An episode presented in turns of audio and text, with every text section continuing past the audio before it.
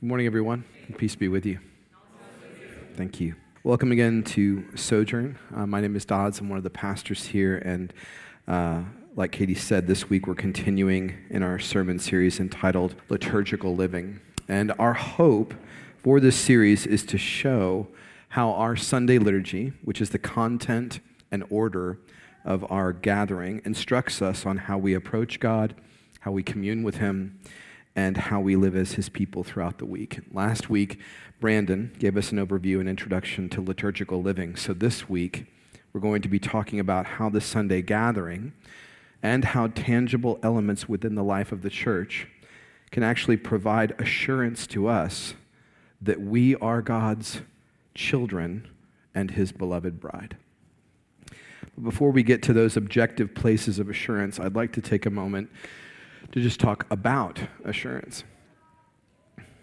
Each one of us is involved in a, a lot of different relationships with parents, with friends, with neighbors, and coworkers, bosses, spouses, children, family members, even uh, cell phone providers and gym memberships. We're in relationship with a lot of people, a lot of different people. And in all of those relationships, depending upon how important or close or involved they are, we can often wonder where we stand with people. It's a struggle for me. I'm often wondering where I stand with other people. How is this friendship doing? How healthy or intimate is my marriage? How does this family member view me, think about me? I'm sure that the rest of us have those moments. We can begin to twirl in a lot of subjectivity usually based on how bad or good, confident or insecure we feel about that relationship. And it's no different with God. We can wonder where we stand with Him. How does He think about us? How does He feel about us? What, how does He act towards us? How do we know that we are His and that simultaneously He is ours? How can we be sure that we will be with Him when we die. Now, I know we're talking about the assurance of salvation, how we can be confident that we belong to God and that He belongs to us. I know that's a big topic. But we're talking about this because we know that it's a struggle for all of us as image bearers. And we want to be able to point to different things in the life of our church, objective things that will give us confidence in Christ, confidence that will feed our worship, confidence that will feed our mission, confidence that will feed our love, worship, and love for one another. So it is important. At the heart of the church's assurance of salvation is this union with Jesus Christ in his death, resurrection, and ascension. We are in right standing with God the Father by our union with Christ's resurrection, adopted in Jesus, made alive together with Him, sanctified by the Holy Spirit that is living in us, and thereby made into a nation of priests and kings in Jesus, the great priest and king. Now, among evangelical Christians, assurance of salvation has been presented as something more subjective than objective. In the 1500s, when the Reformation was happening, the church's assurance of salvation was one of the largest obstacles between the Roman Catholic Church and what would become the Protestant Church. So, for a very long time, Roman Catholicism had, had asserted that no one could be assured of their salvation. It was considered arrogant and presumptuous to be sure that you were going to spend eternity in heaven with God. So, conceivably, this meant that for many hundreds of years, nearly every Christian lived their lives in fear, unsure of what would happen to them when they died. And when the Reformation happened, one of its largest assertions was this because of Christ's union, because of, Christ, of the church's union with Christ through faith, every Christian could be assured of their salvation. After so many years of believing just the opposite, can you imagine how scandalous this must have been? In Christ, you can know that you will be with God when you die. You don't have to go to the grave with your fingers crossed. Let's read from our passage again, the first two verses. There is therefore now no condemnation for those who are in Christ Jesus. For the law of the Spirit of life has set you free in Christ Jesus from the law of sin and death. I'll keep going. For God has done what the law, we can by the flesh, could not do by sending his own Son in the likeness of sinful flesh, and for sin, he condemned sin in the flesh, in order that the righteous requirement of the law might be fulfilled in us who walk not according to the flesh, but according to the Spirit. When Paul says that there's no condemnation for those in Christ Jesus, he's talking about the body of Christ's standing with God the Father. God's word tells us about our position with Him as our children. And to be not condemned means to be free of any liability, of any penalty. It means that there can be no charges levied against those who are in Christ. In other words, condemnation will never come to those who have placed their faith in Jesus. It's not that we're momentarily out from under condemnation and that it might come back. No. There is no condemnation at all for those who are in Christ. It no longer exists. Why? Because on the cross, Christ was condemned. Therefore, those who are in him will only receive favor, blessing, honor, grace, teaching, discipline, not condemnation. Now, it's not uncommon for us to believe this that if we confess sin and then live a good life, that we'll be forgiven that at that moment we are not condemned, but should we sin, we fear that we're back under condemnation until we confess and repent again. This can, this can keep us feeling that what we're doing is moving back and forth, even in Christ, moving back and forth between condemnation and grace. But this does not square at all with what Paul is saying. God is both a father and a husband. A parent or a spouse can be disappointed, upset, displeased, angry with their child or with their spouse and not condemn them. Does God experience displeasure for us in our sin? Yes, He just doesn't condemn us for it. He condemned His Son, and this is the foundation of our assurance. But for as much assurance as that gives us, we do still struggle to believe that it's true. It's very common in our circles for people to pray for assurance. And I completely understand that desire.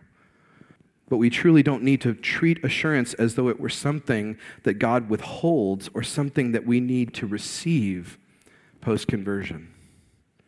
When we pray for assurance, it seems as though instead of trusting Jesus directly, we are trying to trust our own trust of Him. If that were the case, then we would be saying, you can be sure of your salvation when you're sure of your own assurance in Christ.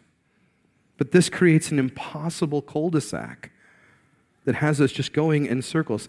It's unhelpful, maybe even hurtful at times because it undercuts the richness of our worship by directing the attention of faith away from its true object, which is the risen Jesus, and it puts it back on us. We're waiting on our trust to be enough of trust to then know that we can trust.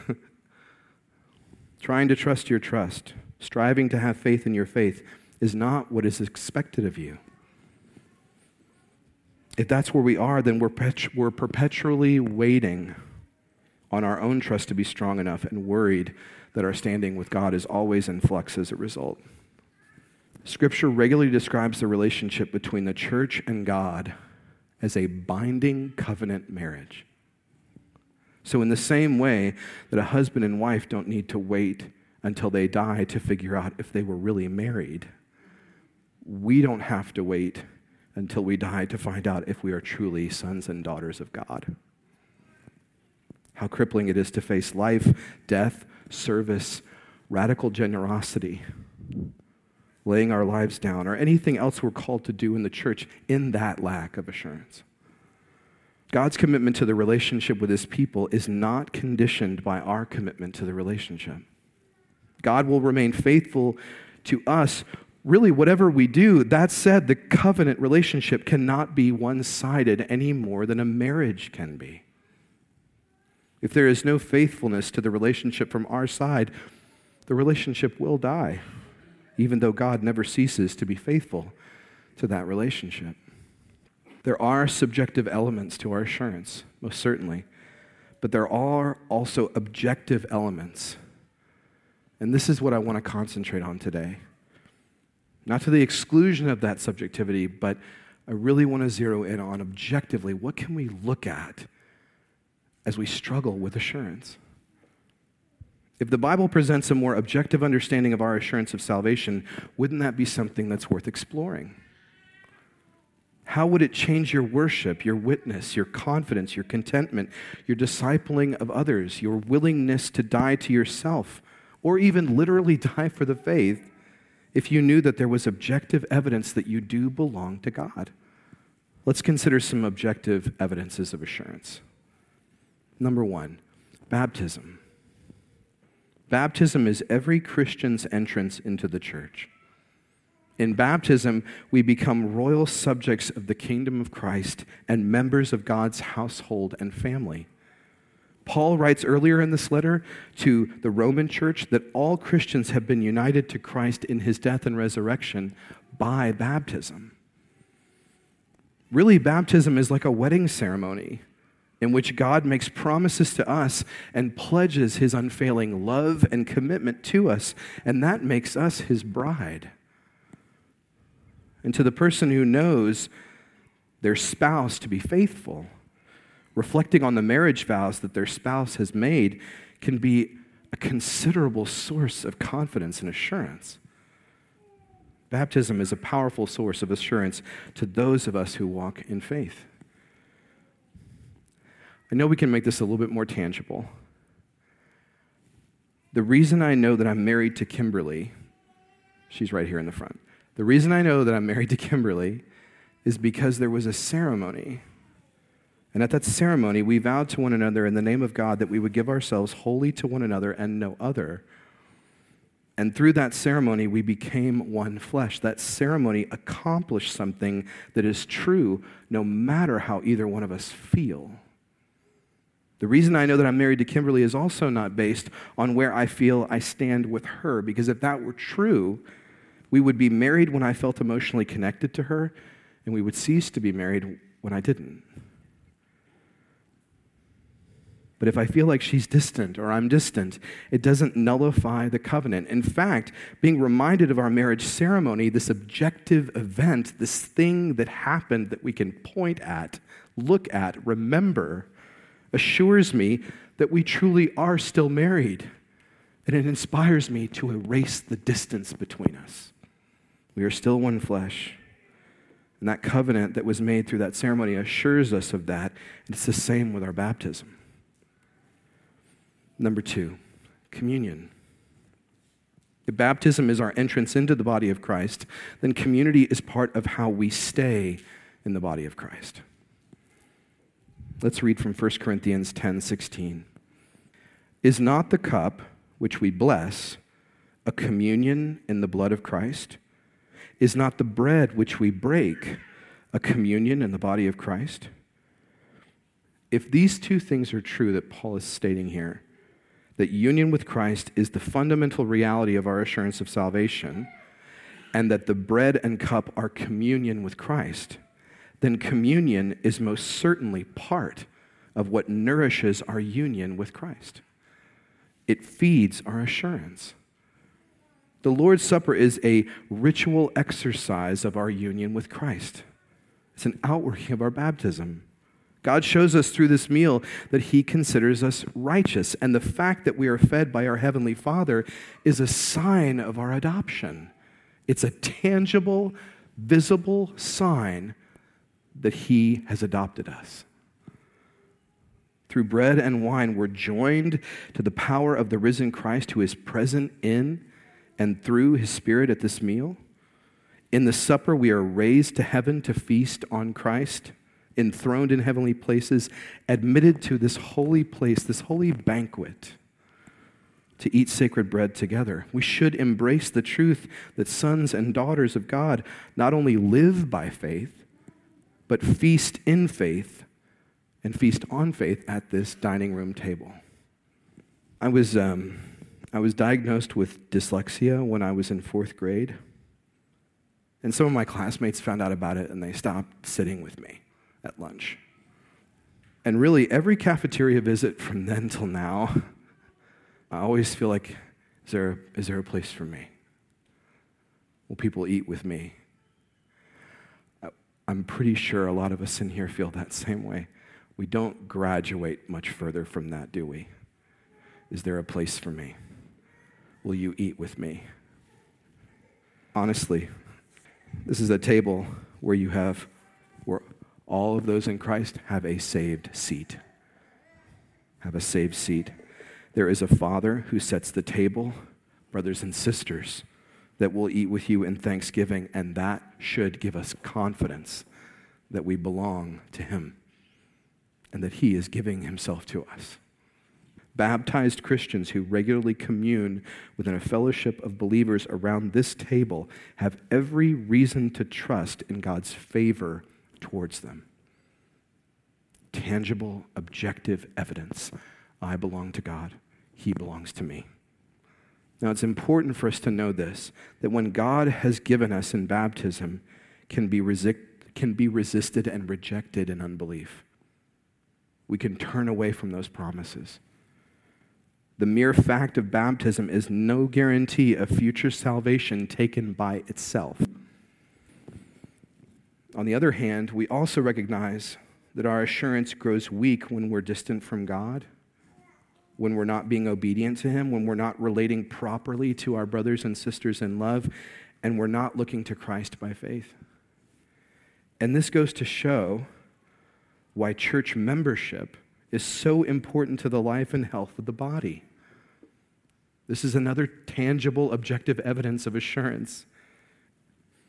Church membership is essential to our assurance. When church members, elders, deacons, members, when we fail to guard the church's holiness, and members are allowed to walk in open sin and not receive rebuke, correction, care, encouragement, the lines get blurred, and whatever assurance we might have derived from our church membership begins to deteriorate. We can even begin to wonder if the body we belong to is even united to the head. So, members of Sojourn, as part of our assurance, our collective assurance, we have a responsibility to one another. As we minister the truth of God to one another, as we teach one another, as we correct one another, we encourage, it's part of what fortifies our assurance in Christ.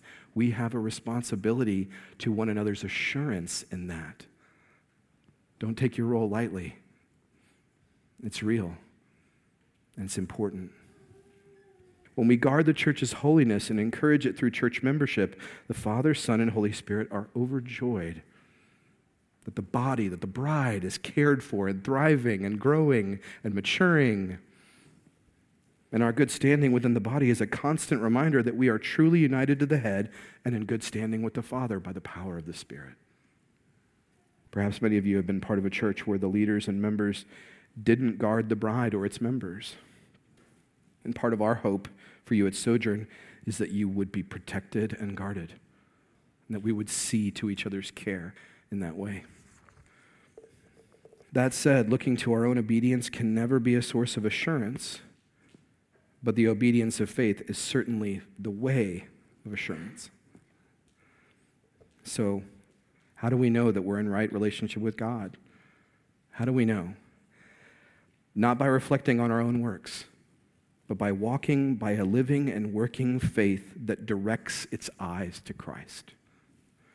As we walk in such a manner, the commitment that God made to us in baptism and makes to us in the communion meal becomes a source of increasing assurance and comfort. Often our unfaithfulness leads to a weakening of our faith. And when that happens, the temptation becomes to look only at ourselves in the mirror, to look only at ourselves and our sin, and not at Jesus and his righteousness. And when we do that, we begin to behold only this our own seemingly horrifying reflection, which is far from being transformed into Christ. And our countenance as a result becomes so deformed that our vision of Christ becomes even more blurred and fragmented and our assurance fades. We stare into the mirror and become captivated by our own ugliness and miss his beauty. But there is hope if we put the mirror down and stare into the radiant and merciful, forgiving and powerful face of Christ. We will be captivated beyond our own ugliness and be caught up into his majesty.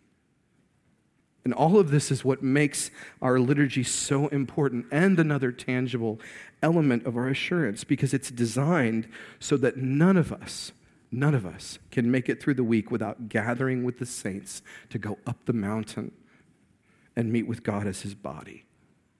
Now, often in Western evangelical sermons, or circles rather, in Western evangelical circles, our sermons get the most attention because that's where we've probably been told that God is speaking to us most directly.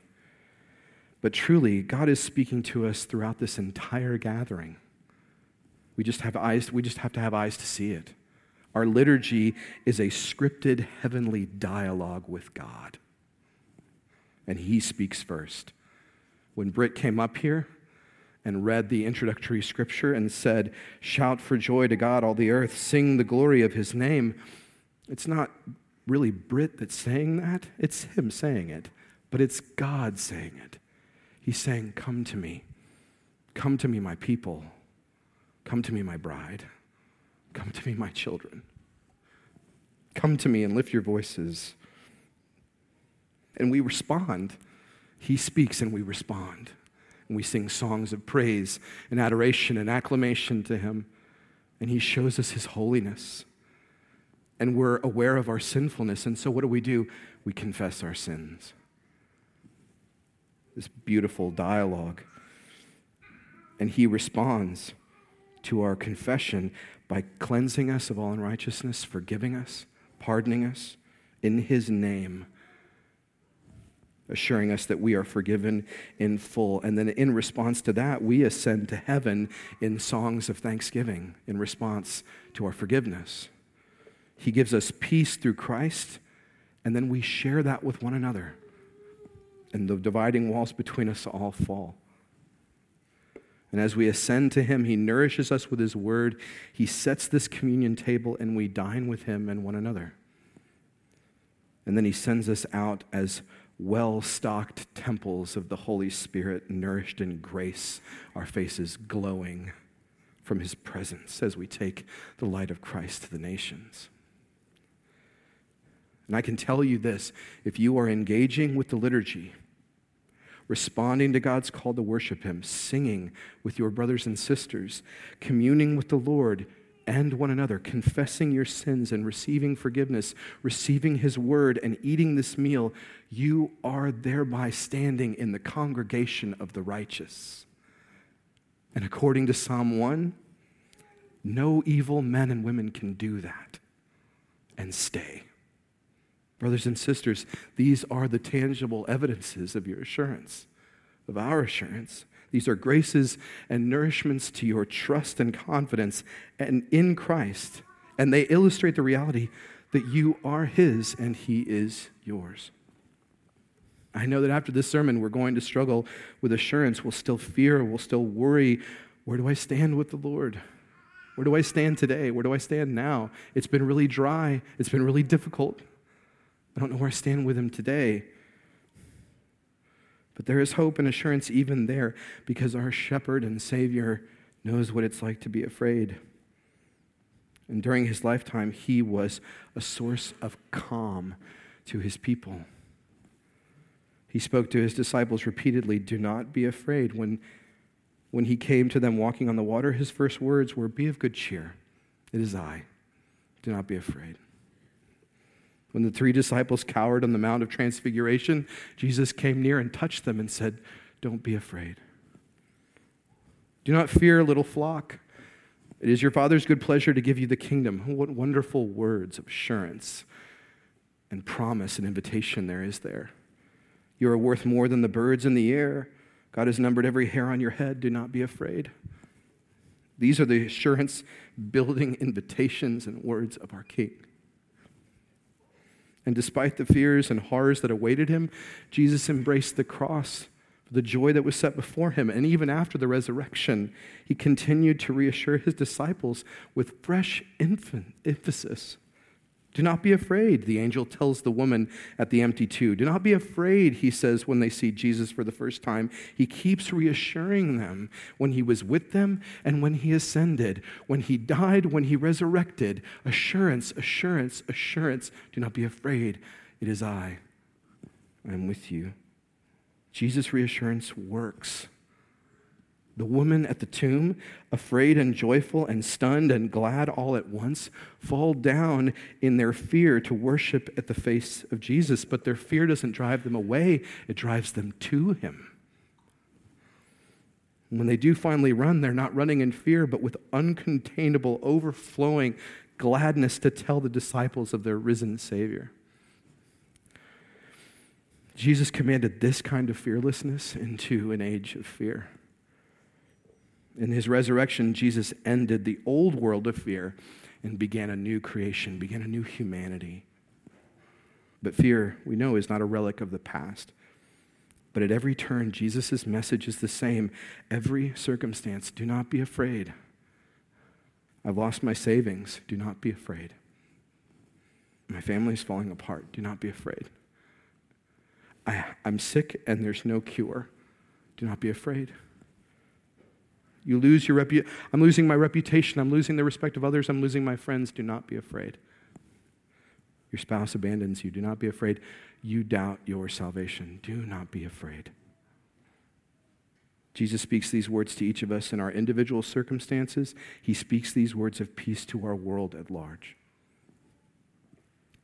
Fear is everywhere in our world, and yet Jesus says that we have nothing to fear because he conquered fear. He overcame fear. He ascended over fear, and he sent his spirit to inhabit and form a fearless people. That's what the resurrection did.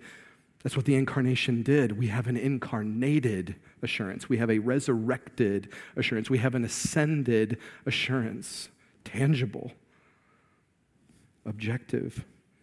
And it has never been more necessary because Jesus died to tame our fear and that includes our fear of are we His and where do we stand with Him? Assurance is not a feeling, it's a person. It's Him. Where do you stand with Him? In Christ, you stand where the Son stands. In the heavenlies, at the right hand of God the Father, forgiven, absolved, nourished by His word, blessed with every spiritual blessing. I don't know every spiritual blessing, but you have every one of them. Sustained by his meal, benedicted to take his glory to the nations by the power of the Spirit. There is great assurance for us, brothers and sisters. Let us pray.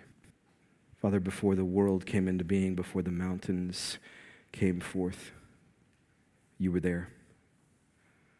Lord, your word says that you made the eye, you know what it is to see. You made the ear. You know what it is to hear. I'm sure that we could take every body part and say that you really know what it is to think, to feel, to act, to speak, to hurt, to teach. You are the maker. Father, we pray that you would so feed us with these nourishments baptism, communion, the Sunday gathering liturgy confession, repentance, calls to worship. Lord, songs of holiness, songs of lament, songs of repentance. Lord, your word spoken, your nourishment coming forth, your, your word coming down like rain to the earth, like water to the bride, washed in the water of your word. And this meal that you set, a place where we can come and know I belong to him and he belongs to me. Oh Lord, feed our faith, feed our assurance, feed our trust of you. And when we're tempted to look in the mirror again and only consider what would keep us from you, may we look at Christ and see again no condemnation. There is nothing separating us from you in Christ.